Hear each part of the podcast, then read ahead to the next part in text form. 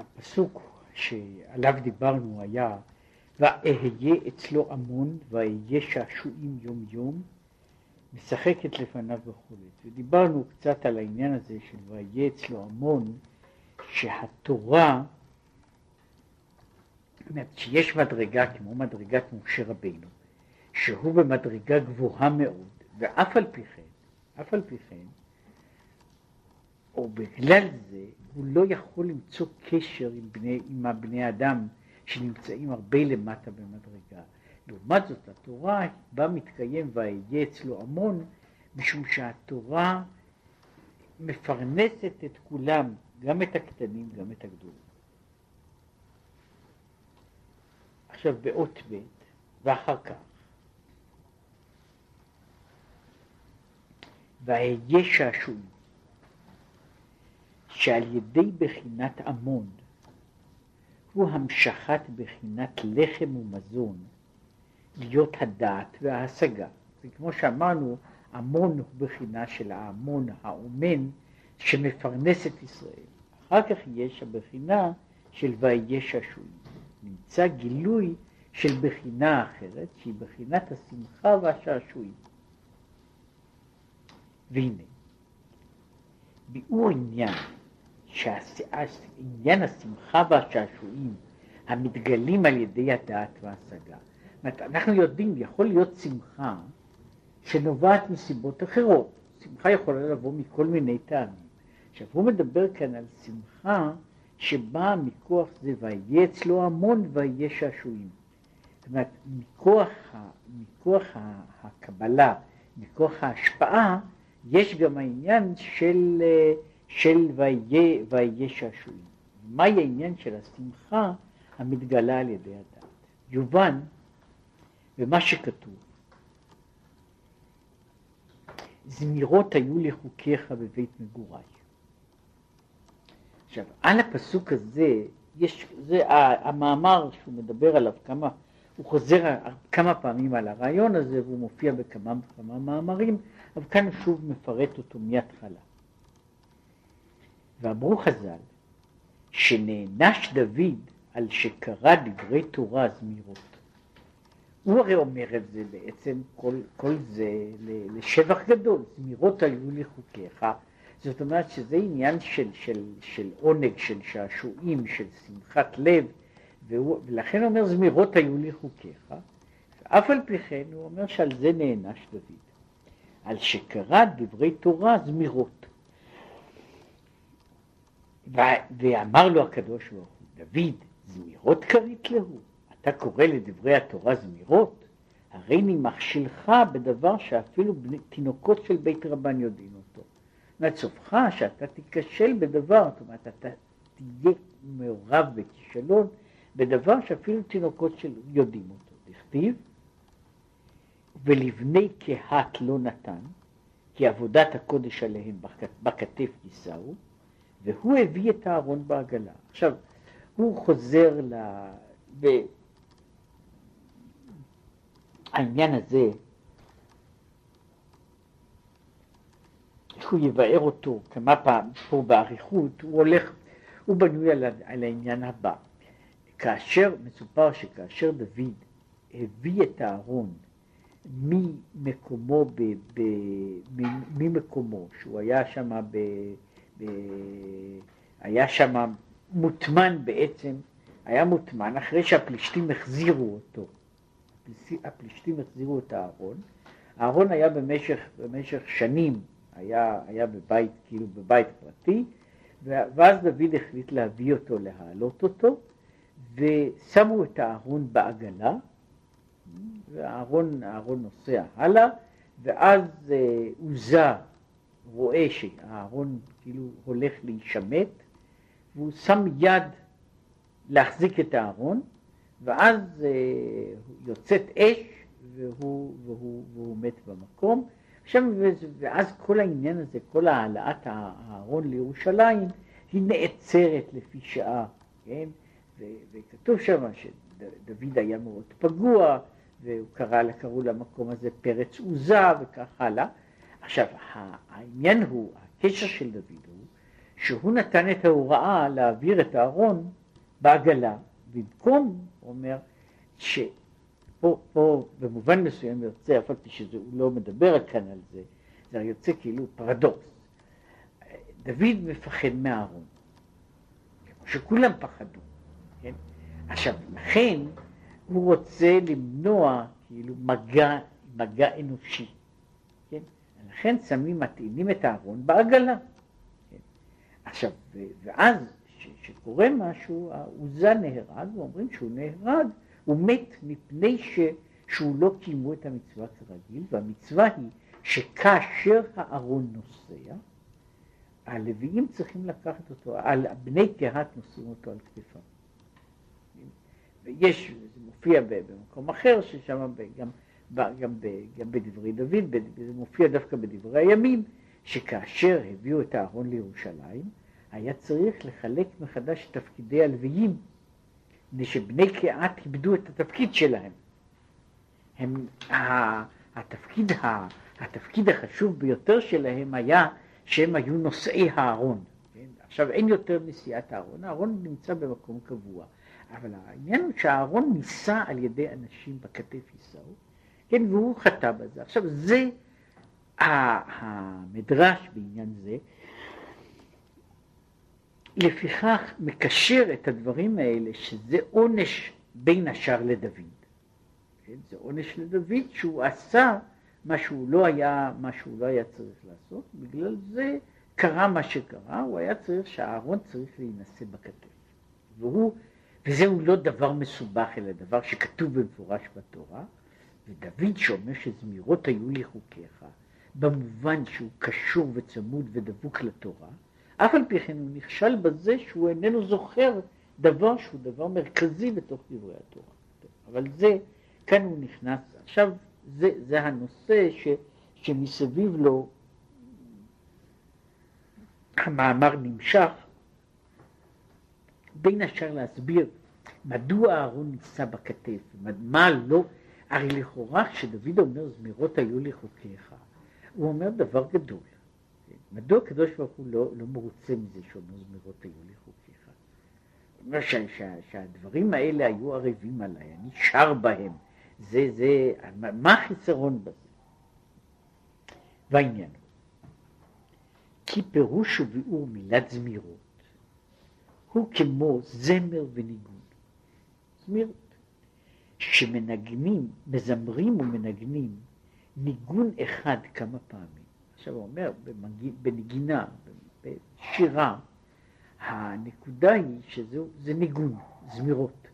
ובזמירות הנקודה היא שחוזרים על אותו ניגון כמה וכמה פעמים. עכשיו הוא אומר ככה, אף על פי שהכל ערבות ומתיקות אחד,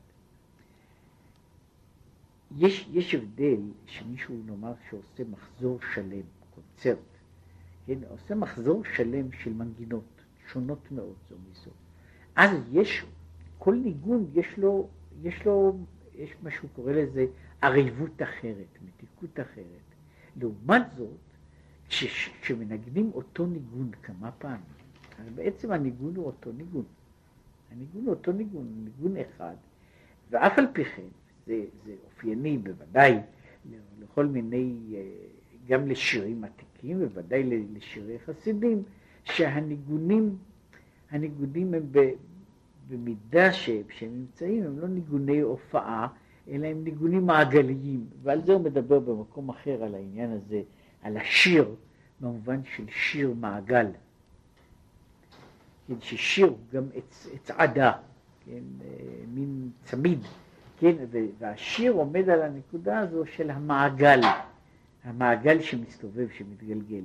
מהצד הזה, הנקודה היא של, של המנגינה שחוזרת, היא חוזרת וחוזרת על עצמה.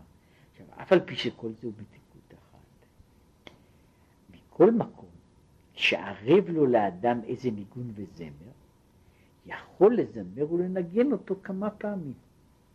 שזה עניין של... זאת שדבר הוא ערב בעיניי, אז אני יכול לזמר, וזה קורה שאנשים מזמרים מנגינה אחת הרבה מאוד זמן, אותה מנגינה בעצמה, אה, הרבה מאוד זמן, שיש להם קשר עם המנגינה. וכך, היה לי חוקיך. עכשיו חוקיך, וכאן יש דבר מעניין, חוקיך לפי חלוקה עתיקה נקראים מצוות שאין בהן טעם. כמו למשל פרה אדומה ושעטנז. עכשיו יש מצוות שהן מצוות מה שקוראים לזה, אם לא מצוות, יש מצוות שכליות, יש מצוות שקוראים להן אה, אה, מצוות, מצוות זיכרון. עכשיו למצוות הללו יש, יש סברה, אבל יש מצוות שהן נקראות חוקים, זאת אומרת הקדוש ברוך הוא גזר. אני לא יכול למצוא רציונל בתוך המצווה הזאת, כן? זאת אומרת, עומדת למצווה, והיא עומדת, אני, אני יכול לקיים אותה, אבל אינני יכול, אינני יכול להתקשר או להבין אותה, וזה לפעמים מכביד. אז הוא אומר, כלומר, שהגם שאין למצווה זו שום טעם ודעת בשכל המושג ומובן, מכל מקום ערב ומתוק לחיכו עד מאוד. באמת, אז זמירות היו לחוקיך, בעצם אמירה, אני כל כך, אה, אפילו חוקיך, שהם, יש מצוות שבן אדם יש לו בהן אה, טעם, הרגשה, התייחסות. יש מצוות שהן בבחינת חוקים. המצוות האלה כרגיל היו, היו אמורות להיות מצוות שהן לא ערבות לאדם.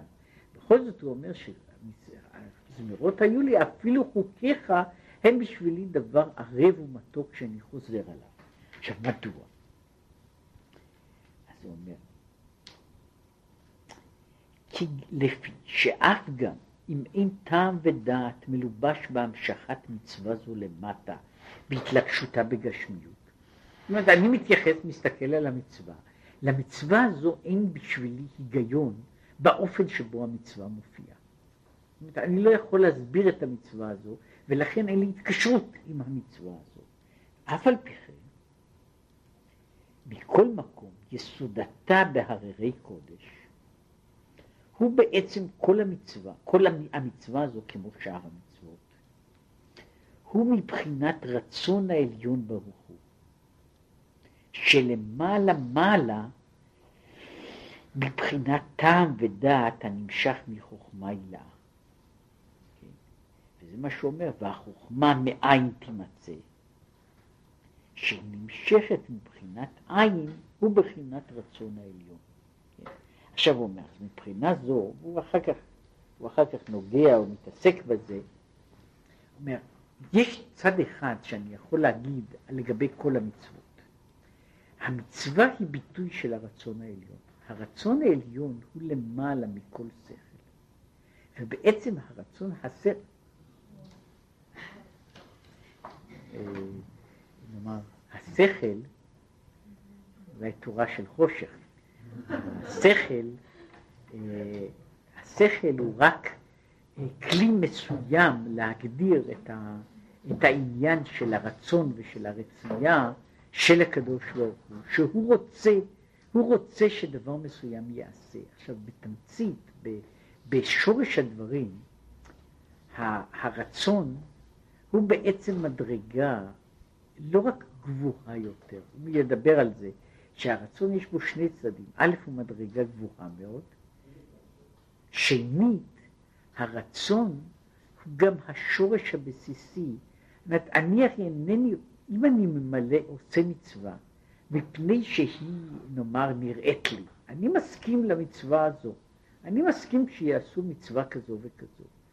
באותה שעה בעצם יש חיסרון בעניין או בהוויה של המצווה, משום שהמצווה היא, אה, היא דבר שאני עושה מדעת עצמי. שאני, עכשיו, זה כשאני עושה דבר מדעת עצמי, השאלה היא אז, מה הקשר שלי עם המצווה, עם נותן המצווה. מהצד הזה, ככל שהמצווה יש בה פחות טעם, פחות השגה, יותר יש במצווה הזו עניין, עניין של קבלת, קבלת הצו. יתר על כן, זה פשוט. אני הרי עושה את המצווה בסופו של דבר, בחשבון הגדול, מפני שהיא רצונו של הקדוש ברוך הוא. מדוע אני עושה את המצווה? אני עושה את המצווה משום שהיא מצווה, לא מפני שזה דבר יפה. אם זה היה סתם דבר יפה, שיש, לא, יש בעולם דברים יפים כאלה, ואז אני מוכן לדברים יפים, כן? אבל אני לא עושה אותם בגדר של מצווה, אני עושה מתי ואיך שמתחשק לי, כן? עכשיו, המצווה בנויה זה שאני אוסר את רצונו של הקדוש ברוך הוא. כן? עכשיו, ש... וכמו שכתוב שם, שהחוכמה מאין תימצא, שהיא נמשכת מבחינת עין, שהוא בחינת רצון העליון ברוך הוא, הוא בחינת עין, שהוא כתר עליון, שהוא המקור של הדברים הללו. ועכשיו, כי הנה, החוכמה, וזה קשור גם לנושא שדיברנו בו, החוכמה נקראת עדן. שהוא עונג הנשמות בגן עדן, בשכל הנבראים, המשכילים בגדולת אינסוף ברוך הוא, ונהנים בהשגתם תענוג נפלא עד אין קץ. עכשיו, הוא נוגע שוב בנקודה הזו. אנחנו אומרים שיש, וזה כתוב בכל הספרים, אנחנו מדברים על גן עדן. ו, וזה פשוט שגם מתוך עיון בתורה, לא צריך בשביל זה דווקא את דברי הגמרא, בתוך עיון בתורה בפסוק בעצמו, שיש עדן ויש גן. וכמו שהכתוב אומר, ונהר יוצא מעדן להשקות את הגן.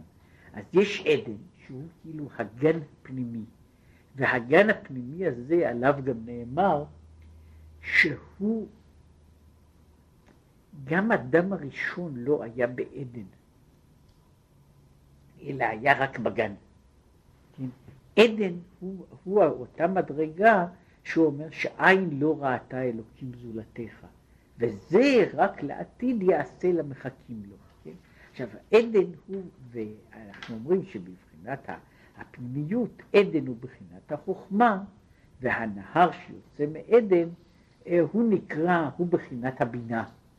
כן, וזה, ולכן קוראים לבינה, קוראים רחובות הנהר בכל מיני מקומות, וזהו העניין הזה של רחובות הנהר בכל מיני, גם בספרות, גם בשירה, גם בספרות על דרך הסוד, זהו העניין של הנהר שיוצא מעדן, שהוא יוצא מן, מן החוכמה ומשקה הלאה.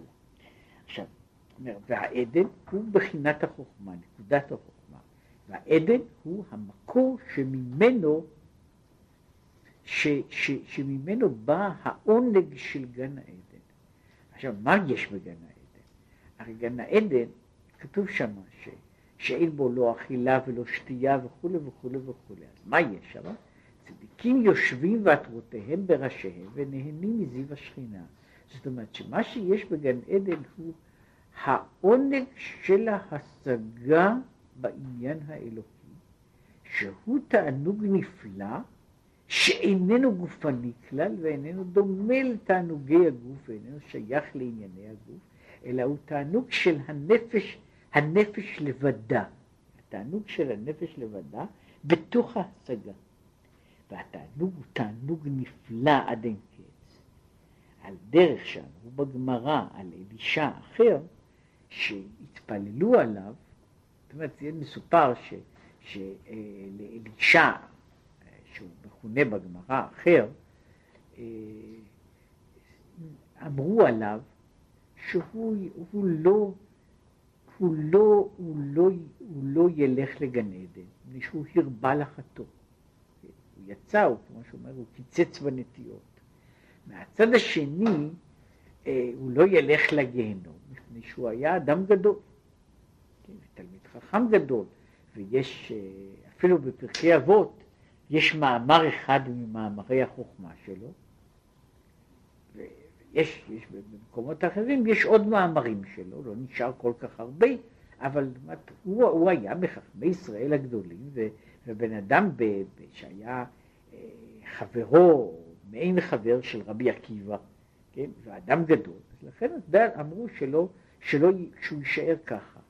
אחרי דורות אמרו החכמים, מוטב דלדייני וליתא לעלמא דעתי. מוטב שידונו אותו ושיהיה בכל הגיהנום שהוא צריך להיות כדי שיבוא אה, לעולם הבא.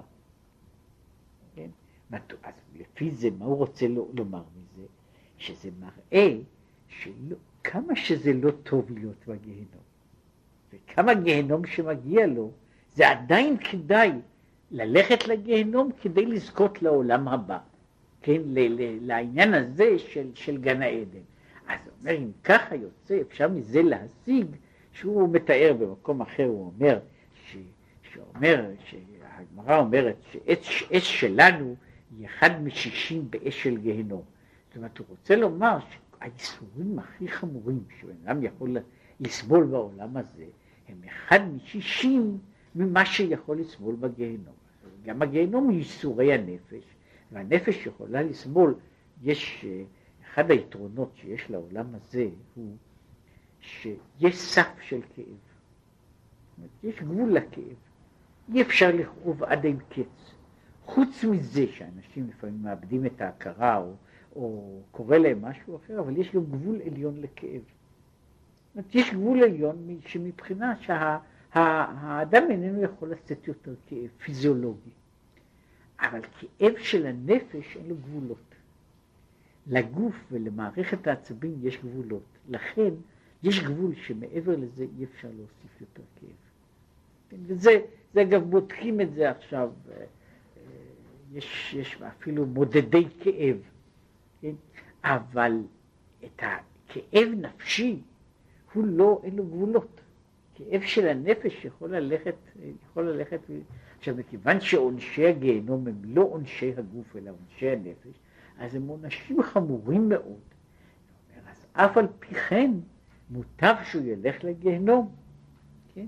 ושיוכל אחר כך להגיע ל, ל, ל, ל, לגן העדן.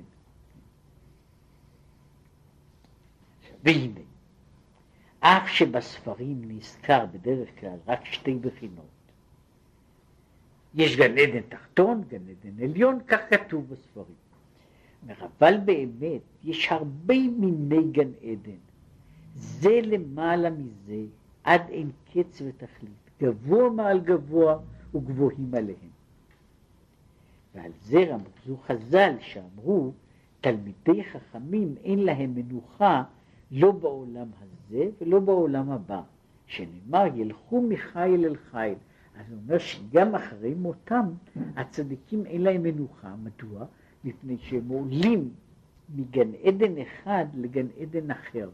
אז הוא אומר, אז כמה מעלות אפשר לעלות? אז לפי זה יוצא שאין להם מנוחה, זה שבעצם לגן עדן הוא סדרה של עליות שאין עימה הפסקה. זאת אומרת, היא עולה מדרגה אחר מדרגה, וגן עדן הולך, דרג... יש דרגות אחר דרגות של גן עדן, ולכן הצדיקים, שהוא מגיע לדרגה מסוימת אחת, הוא ממנה עולה לדרגה לגן עדן גבוה יותר, וככה הוא עולה עד אין קץ, ושזה מה שאומר שצדיקים אין להם מנוחה, ושהם כל הזמן עולים. עכשיו זה שהוא, שהוא מדבר, הוא קורא לזה שאין להם מנוחה, זה עומד על שני דברים. א', הוא אומר על זה שאין להם מנוחה. הצדיק לא נח במקום מסוים, ששם הוא נשאר. אלא הוא כל הזמן נמצא באיזושהי תנועה. עכשיו, מהצד האחר, יש גם צד אחר, שהוא מדבר גם, גם על, ה, על הביטוי הזה שאין להם מנוחה. הוא מתאר את זה במקום אחר, שהוא אומר שכדי להגיע מגן עדן אחד לשני, צריך האדם, אדם לעבור איזושהי טרנספורמציה שמכשירה אותו להגיע לזה, שהיא שוב סוג של דבר שהוא מעין גיהנום, מפני שכמו שמובא בספרים, התפקיד המרכזי של הגיהנום הוא לא העונש. התפקיד המרכזי של הגיהנום הוא התיקון. ובן אדם איננו יכול להגיע לגן העדן בלי, ש... בלי שיעבור תיקון. עכשיו, לפי זה, אומר, הנקודה היא שככל שהאדם היה בדרגה נמוכה יותר בעולם הזה, אז הוא צריך יותר תיקון כדי להגיע לגן העדן, שאם לא כן, וזה קשור ל, ל, למהות הדברים, זה לא רק עניין שלא מגיע לו גן עדן, אלא יש גם דבר אחר. יש מצבים שאי אפשר, אני לא יכול להגיע אליהם בלי לעבור איזשהו, איזשהו שינוי, איזה שינוי בתוכי. אם אינני עובר את השינוי הזה, אני לא יכול לקבל דברים, את, ה, את השלב הבא. אני פשוט לא מוכן לשלב הזה, והוא לא משמעותי בשבילי. ולכן, ואחד הדברים שיוצא זה שכאשר אדם חוטא, הנפש מתלכלכת בחטא. הלכלוך הזה הוא לא רק, הוא יוצר אה, כאילו מצב שבו יש, יש אטמים, יש סתימות בתפקוד של הנפש. כדי לצאת מהם, כדי לצאת מהם הוא צריך לעבור איזשהו שלב של, של ניקוי כדי שהוא יוכל, שהוא יוכל להגיע לזה. אחרת הוא בנוי, הוא, הוא כמו שמעבירים אנשים, זה, זה קורה, אני מנסה להעביר לאדם איזושהי מדרגה, איזשהו עניין, והוא מבחינה פיזיולוגית לא יכול לעמוד בו, הוא יתעלף באמצע, הוא ימות באמצע, הוא בכלל לא יכול, לא, לא יכול לעבור שום דבר, מפני שיש יש יותר מדי מעצורים ש, שלא נותנים לו להגיע למדרגה הזו. עכשיו, בצד הזה, ככל שבן אדם, ב, יש גם צד מסוים שהוא קשור לאותו עניין. אמרתי שהוא אומר שם, מה, מה עושים הצדיקים בגן עדן? הם יושבים ונהנים מזיו השכינה. עכשיו, ניקח סתם בן אדם שהוא חי חיים כלשהם, כדי, כדי שהנפש תשכח את החיים שלה, צריכה לעבור כמה מיני מעברים כדי שהיא תוכל להתייחס לדברים אחרים. זה אגב דבר ידוע גם בעולמות אחרים ובמציאויות אחרות. כשאני עובר חוויה חדשה, אני מנסה לתרגם אותה בעזרת מונחים שיש לי כבר. אני מתרגם את החוויה החדשה למונחים שהם נמצאים בתוך המילון שלי מכבר. ואני משווה דבר לדבר באותו אופן. וזה אנחנו עושים גם בבחינת השפה, גם בבחינת ההשגה. אנחנו כל הזמן מתרגמים דברים משלב אחד אל משנהו. עכשיו, כאשר בן אדם יגיע לגן עדן, אז זה יכול להיות שהוא לא יהיה לו בכלל גן עדן, מפני שכל העולם הזה שלו יטשטש בשבילו את מה שהוא חווה. והוא יעבור ב- רק לדברים ממין אחר. עכשיו, בשביל לנקות את כל זה, בשביל לנקות את כל זה, בן אדם צריך לעבור שלבים של ניקוי, שהם ניקוי הנפש בצד מן החוויות שלה, מן העניינים שלה, וזה זה ניקוי שיכול להיות מסובך מאוד, ארוך מאוד, והוא גם, כמו שקורה בטיפולים כאלה, אה, הוא יכול להיות כואב, אפילו מסאז' יכול להיות דבר כואב, כן? אז כל שכן שעושים, שעושים, ל, שעושים טיפול כזה בנשמה, שצריכים להכשיר אותה לדברים. אז זה כואב, כן? אבל הכאב, הוא ככה, במשמעות הזו, הכאב של הגיהנום הוא תוצאת לוואי. הוא תוצאת לוואי בעניין הזה, שהכאב הוא חלק מהעניין שאני צריך ללמוד מחדש. אני צריך, הנפש צריכה ללמוד מחדש כדי שהיא תוכל להגיע לגן עדן. עכשיו, מאותה בחינה, זה מה שאמרתי, שצדיקים אין להם מנוחה, שהצדיק צריך להגיע לגן עדן גבוה יותר. הוא שוב צריך לעבור תהליך טיפול שיכשיר אותו להגיע לג... לאותה מדרגה, כך שיוצא שהוא עובר שוב אם הוא לא עובר גיהנום ממש, אבל הוא עובר מה, ש, מה שנקרא בספרים, הוא עובר, הוא צריך לעבור בתוך נהר דינור. כן? הוא צריך לטבול בתוך נהר דינור כדי לעבור לגן עדן גבוה יותר, ששוב הוא עובר מעין הייסורים הללו, כאשר הוא מגיע לשלב גבוה יותר בתוך, ה, בתוך הדרך שלו.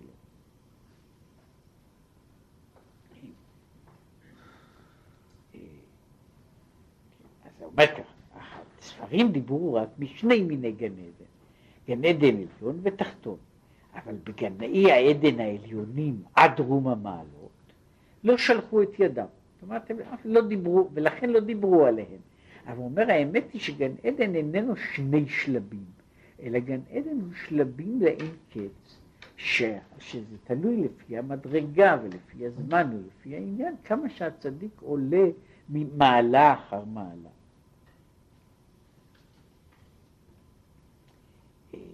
וכל עדן שלמעלה מעלה עד רום המעלות, הכל נקרא בשם חוכמה. כל מיני העדן, שלפי זה יוצא שיש עדן מעל לעדן, דרגה מעל לדרגה, כל זה נקרא, נקרא בבחינת, שייך לבחינת החוכמה, כי העונג שבהם הוא לפי ערך ההשכלה וההשגה. ויש השגה שלמעלה מההשגה עד רוב המעלות. אז זאת אומרת, לפי, לפי העומק של, של החוויה, יש השגה יותר עמוקה, יותר גדולה, וממילא זה זה גן עדן גבוה יותר, וגן העדן הגבוה יותר הוא שוב חוויה ממין אחר ודבר ממין, מסוג אחר, וצריך לעבור שוב לשלב, לשלב גבוה יותר. אך, אה, זה מה שהוא מוסיף. כל בחינת השגה ותענוג, מריש כל דרגים עד סוף כל הדרגות, אינו אלא בבחינת זיו. כל מה שנהנים בגן העדן הוא רק זיו, כמו כמאמר חז"ל, ונהנים מזיו השכינה. כן? הם לא, גם בגן העדן הצדיקים אינם נהנים מן השכינה, אלא נהנים מזיו השכינה, וזיו השכינה הוא מתפרס בכך וכך מדרגות, אבל לראות פני שכינה, זה גם בגן העדן לא מגיעים אליו. כן? זאת אומרת, וגן העדן לא פותח לאדם את היכולת לראות את הקדוש ברוך הוא. הבן אדם זוכר רק בגלל השחרור ממה שקוראים לזה ממיצרי הגוף.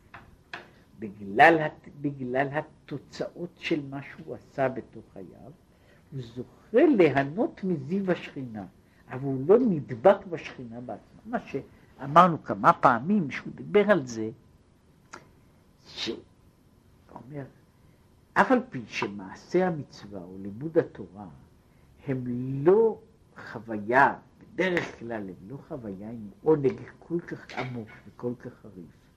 אף על פי כן, כשאדם מקיים מצווה, הוא מתדבק בשכינה. בגן העדן הוא רק נהנה מזיו השכינה. אז כאן יש לנו, יש לנו מעשה, הבעיה בין העולם הזה והעולם הבא היא שבעולם, בעולם הזה אנחנו מגיעים לדברים בעצמם. בעולם הבא יש לנו חוויות. אז אנחנו נמצאים בגן העדן ואנחנו מקבלים חוויות ש, שהן נובעות באיזושהי מידה מכוח המעשים שעשינו כאן. אבל המעשים שעשינו כאן, זה, זה כאילו יוצא באופן, שוב, זה פרדוקסלי, שהעניין הזה שהוא אומר שאלו דברים שאדם אוכל פירותיהם בעולם הזה, והקרן קיימת לעולם הבא. אבל בעצם הוא אומר, אם נדבר על גן העדן והעולם הזה, בעולם הזה אנחנו עושים את גוף הדברים. בעולם, ב, ב, בעולם בגן העדן אנחנו נהנים מן הפירות שלהם. מפני שפה, כאשר אדם עושה מצווה, הוא מתדבק בשכינה, למרות שאין לו שום חוויה. את החוויות הוא מקבל אחר כך בדרגה, בדרגה גבוהה יותר. אבל הוא מקבל רק חוויות, הוא לא מקבל את עצם הדבר, את המהות של הדברים, הוא לא עושה שם. וזה הבעיה שיש בגן העדן, שבג... שגן העדן הוא לפי זה לא עולם יוצר, הוא רק עולם משני. הוא עולם שבו, אה, להבדיל, בצד הזה זה יוצא, זה יוצא כי נניח שבן אדם אוכל משהו. עכשיו, יש, יש מיני מאכלים, יש מיני מאכלים שזה לוקח זמן עד שהמאכל הזה מתפרק מספיק כדי שאפשר להרגיש את הטעם שלו. אז, אז זה לוקח, לפעמים זה לוקח, לפעמים זה פסק זמן ניכר, עד שאני מתחיל להרגיש את הטעם של מה שאכלתי. במובן הזה, בעולם הזה אני אוכל, בעולם, בעולם בגן העדן אני מרגיש את הטעם. כן? וככל שאני, אז, אז יש, פה, יש פה מין השהיה, המעשה נעשה עכשיו. את הטעם אני מרגיש אחר כך. כן, זה, זה, ומפני שגם בתוך העולם הזה יש לנו הבדל בין המעשה ובין החוויה. השתבח שמך לעד מלכי, שזה מה שאנחנו אומרים בתפילה, קדושים. אלו הנשמות. וקדו, ומה שאמרו, וזה על זה עליהם אומרים, וקדושים בכל יום יהללוך סלע, במשמעות של לנצח, בלי הפסק, בהשגה למעלה מהשגה. כי תלמד, תלמידי חכמים אין להם מנוחה, ולכן יהללוך סלע. הם עולים ועולים ועולים, ובכל פעם יש תהילה אחרת. וכל ההילול והשבח הזה, אין זה אלא ישתבח שמך, בחינת שם בלבד, בחינת זיו בלבד. כן? אז אומר קדושים, אז אומר בורא קדושים, ישתבח שמך לעד מלכנו. וכל זה, כל מה שהקדושים מהללים, מהללים זה רק את, את השם ולא את המהות האלוקית, את הזיו ולא את העניין. ושמו, בגימטריה רצון. שמו זה גימטריה רצון. שהרצון הוא למעלה מעלה מבחינת החוכמה. והחוכמה היא הנמשכת מבחינת הרצון. למה? שכך עלה ברצונו להתלבש בבחינת חוכמה.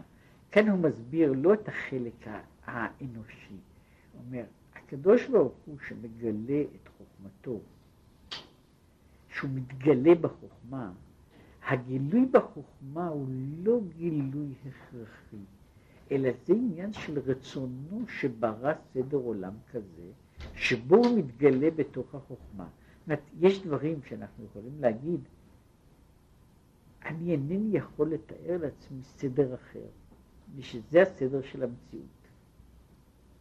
אבל אני יכול לומר שהסדר הזה של המציאות הוא לא הכרחי מצד מהותו, אלא הוא עניין של רצייה של הקדוש ברוך הוא.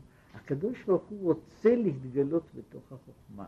אז זה לא אומר שלא היה יכול להיות באופן אחר. ואגב, בספרים, לא הרבה ספרים שמתעסקים בזה, הם מתעסקים בעניין שכל מה שכתוב בספרי הקבלה וכיוצא בזה, על סדרי העולם הפנימיים, הוא לא אומר שהסדרים הללו הם הכרחיים. הוא אומר שזהו מערך שהקדוש ברוך הוא רצה שהוא יהיה כך. בתוך המערך הזה אני יכול למצוא שהוא קונסיסטנטי. שהמערך הזה שבו, כשכל החלקים שבו שייכים ונובעים אחד מן השני. אבל אני לא יכול לומר שהמערך הזה הוא כולו הכרחי. יכול היה להיות מערך אחר, או אין סוף מערכים אחרים, שכל אחד מהם היה יכול להיות לעצמו. אנחנו לא יכולים לפעמים לתאר אותם. יש, יש מערכים כאלה שהם שוב מערכים מושלמים, אבל אנחנו יודעים שהם לא היחידים. אנחנו למשל משתמשים במערכת נגיד מספרים, שהיא בנויה על, על מערכת של עשרות. וכל שיטת הספירה שלנו היא בנויה על עשרות. אבל יש לנו שיטה שלמה שבנויה על עשרות וחלק וכפולות וחזקות של עשרות למעלה ולמטה. עכשיו, אנחנו יודעים שהשיטה הזו היא לא הכרחית, היא שיטה אחת. אפשר לבנות שיטה שבנויה על שתיים. אה, יש מישהו הציע פעם לבנות שיטה שהוא חושב שהייתה יותר טובה, שהייתה מבוססת על 12, בתור, אה, בתור מספר יסודי.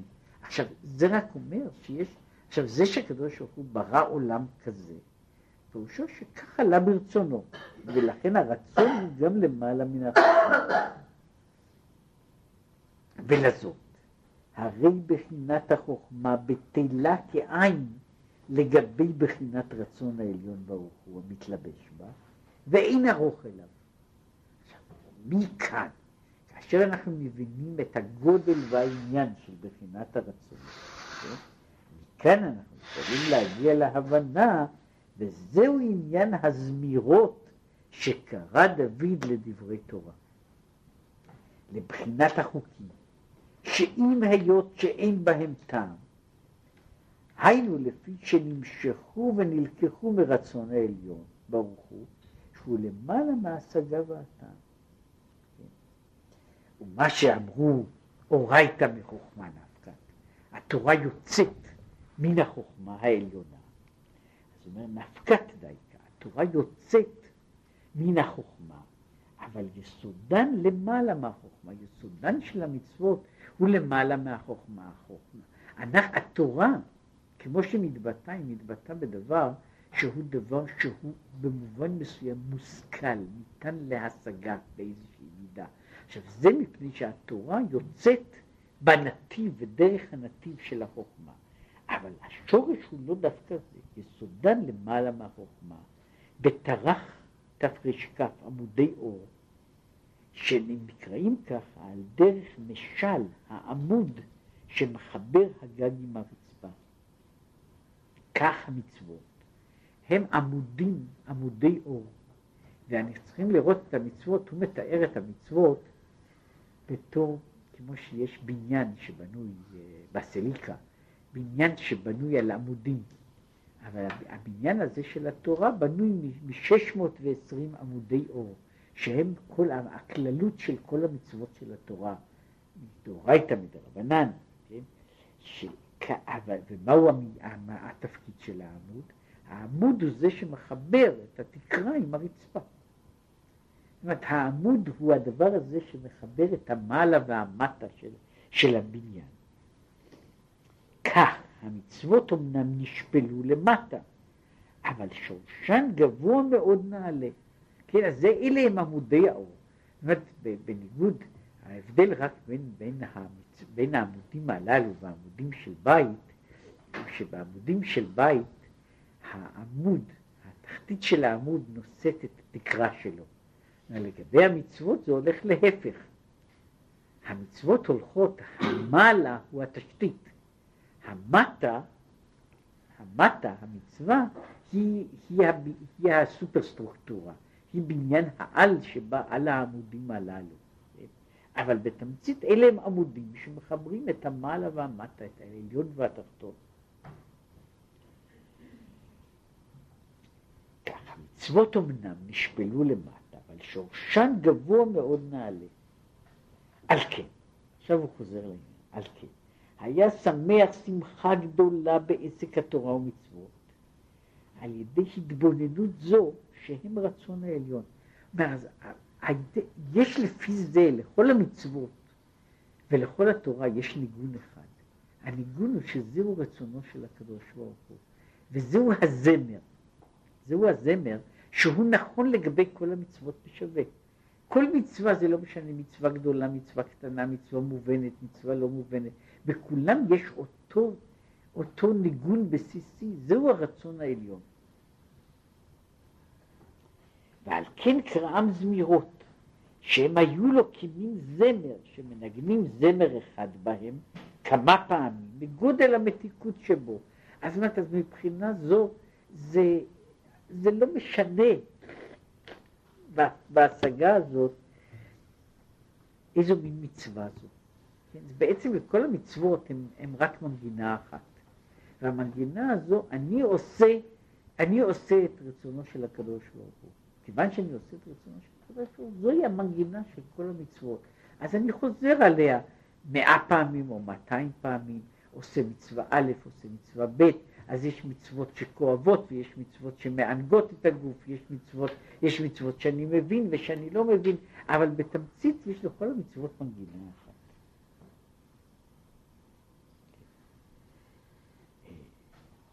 כך,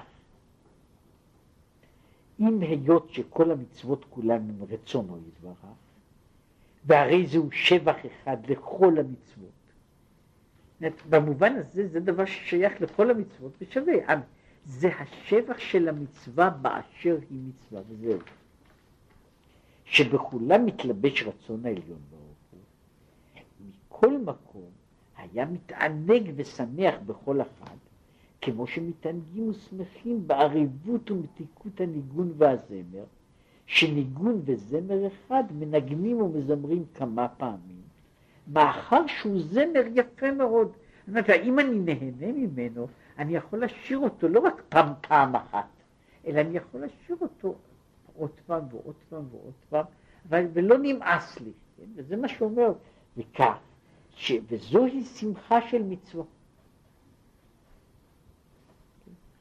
דהיינו, מחמת, מחמת עוצם גדולת המצווה עצמה, כי גבהה מעלתה מאוד, שהוא-הוא רצון העליון ברוך הוא, שלמעלה מהחוכמה, שהוא בחינת עדן ותענוג והשגה נפלאה עד אין קץ, מריש כל דרגים. אז הוא אומר, זמירות היו לי חוקיך, הוא אומר, לא חשוב, אפילו חוקיך, חוקיך, משפטיך, מצוותיך, תורותיך, אמרתך, הכל זה בשבילי דבר של שמחה, והשמחה היא אותה שמחה. כן? השמחה היא השמחה לעשות את הרצון העליון. יש, אה, מישהו פעם תיאר את זה, תיאור אחר, אומר, מהו הביטוי שאני באמת של, של אהבה, שהוא, שאם אני אוהב, מה שהוא אמר שם, שאני אוהבו של המלך, אז מה... שמע מישהו שאמר, אמר את הווידוי של על חטא, ואמר אותו בניגון של שמחה, מין מרש כזה.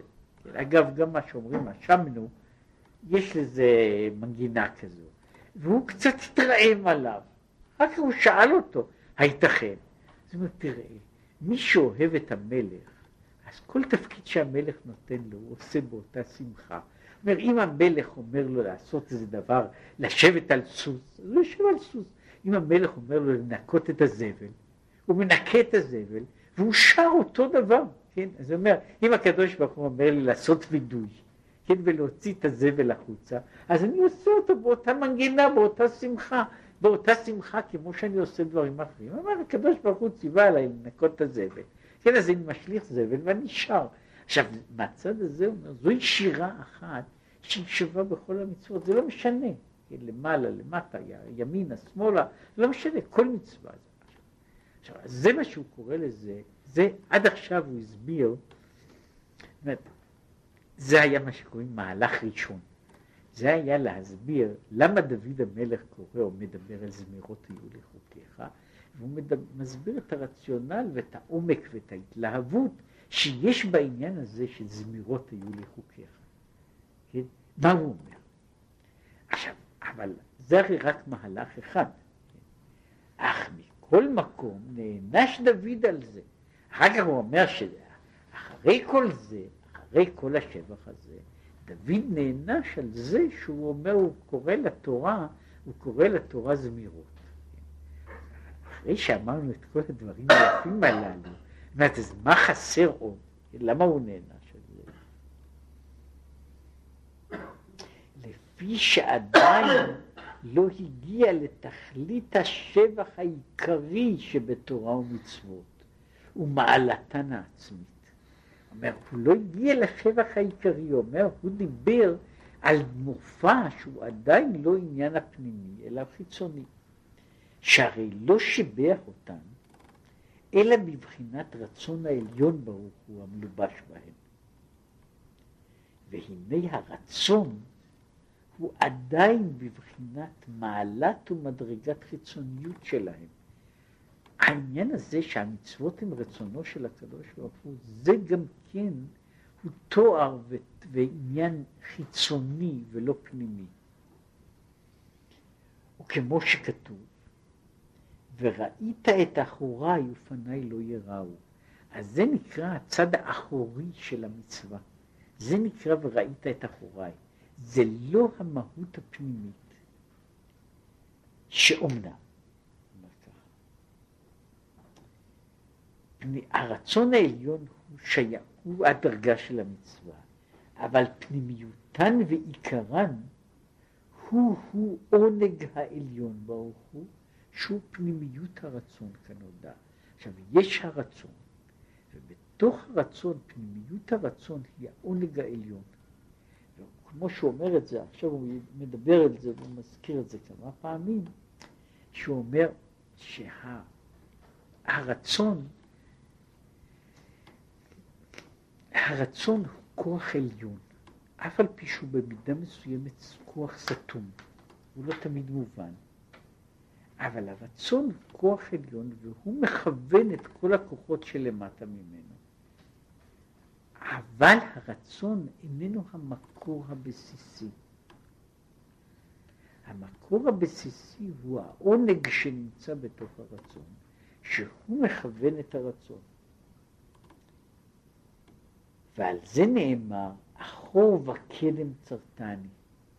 יש אחור, אבל יש גם קדם. ועל דרך משל, מבשרי אחרי זה.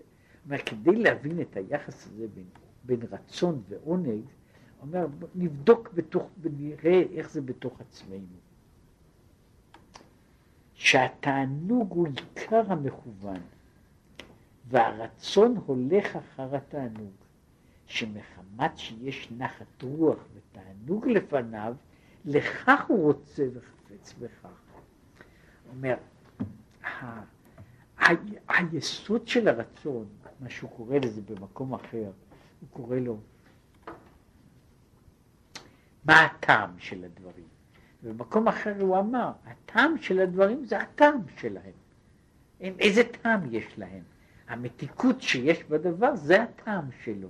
עכשיו הרצון הוא אמנם המכוון, אבל לרצון הזה יש מפני שיש עונג בזה, לכן יש רצון בזה. וככל שיש יותר עונג בדבר, אז יש בו יותר רצון.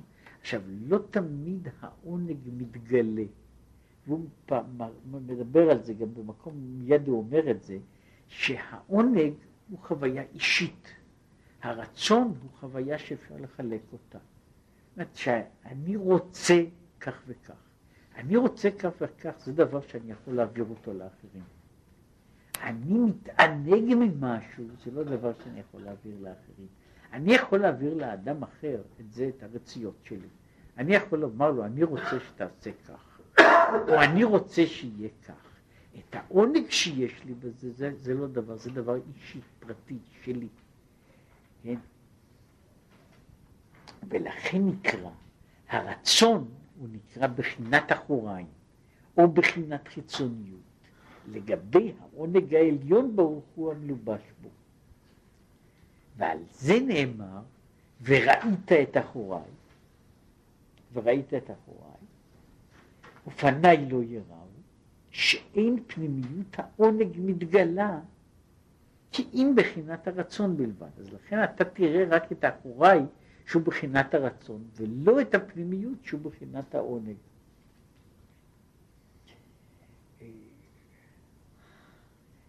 כמו שאינו נראה ונגלה באדם לזולתו רק בחינת רצון בלבד, שמגלה לו רצונו להיות כך וכך.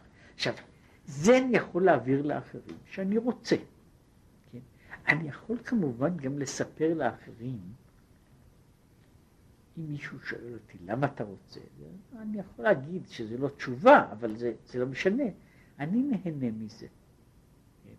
אבל העניין הוא ככה, את הרצון אני יכול להעביר, את העונג, אני, על העונג אני יכול רק לספר. אז זה מבחינה זו זה לא מעלה ולא מוריד.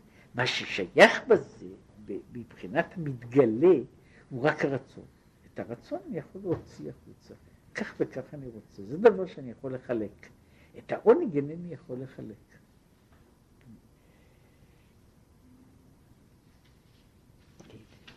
אבל פנימיות העונג המלובש המכוון מזה, איזה עונג ונחת רוח לפניו, מזה לא ניתן להתוודע או להתגלות. ועונג זה הוא המלובש במצוות שהם רצונו את דבריו. עכשיו הוא אומר, כל מצווה היא נכון שמצווה, בתור צו, היא ביטוי, הקדוש ברוך הוא אמר שהוא רוצה כך וכך. אבל בכל מצווה יש העונג שהוא תכלית המכוון. למה הקדוש ברוך הוא נהנה, שהוא נהנה שיהיה דבר כזה וכזה? הוא נהנה שזה יהיה ככה, ויוצא שהעונג הוא זה שמלובש בתוך התוכן הפנימי של, של הרצון. המצווה היא אמנם הציווי, הצו, אבל בתוכה יש העניין הפנימי של, של הכוונה הפנימית של, שיש, העונג שבדבר. וזה אומר ככה, וזהו אשר קידשנו במצוותיו. הוא אומר ככה, אשר מלשון באושרי כי אישרוני. אז הוא אומר, אשר קידשנו במצוותיו זה האושר שקידשנו במצוותיו. שהוא לשון הילול ושבח, והוא על עוצם ריבוי התענוג שיש בזה, כדי להלל ולשבח מאוד. וזה מה שהוא אומר, זה, בעצם מה שיש בכל מצווה, זה יש, יש קידשנו במצוותיו, ושמה שהוא מעביר לנו זה המצווה, אבל התמצית של המצווה היא העונג העליון, שזה השורש והפנים שיש בתוך הרצון. וזה מה שהוא אומר שבבחינה הזו של העושר, בבחינה זו נאמר בשבט אשר, וטובל בשמן רגלו. עכשיו הוא מסביר את זה על דרך הסוד, ששמן הוא סמל של החוכמה, בכל מיני מקומות. אז הוא אומר ש, שבבחינת רגלו בלבד, הוא מלובש בבחינת שמן שהיא בחינת חוכמה הילאה. כן? אז הוא טובל בשמן רגלו, מדוע? מפני שזוהי המדרגה שהוא קורא לה מדרגת אשר, מדרגת העושר. זאת המדרגה הזו של העונג היא כל כך גבוהה, שלגביה הרצון אינו אל החיצוניות, והחוכמה היא רק הרגליים. כן? החוכמה היא רק הרגליים, ולכן שהוא אחר כך עוד ידבר על זה, הוא אומר שאם צריך לשבח את התורה, אז צריך לשבח אותה בבחינת העונג הפנימי שיש לקדוש ברוך הוא. שיש. העונג הפנימי שיש בתוך המצווה, המצווה כציווי, כהוראה, כמילוי הרצון, היא רק ביטוי חיצוני.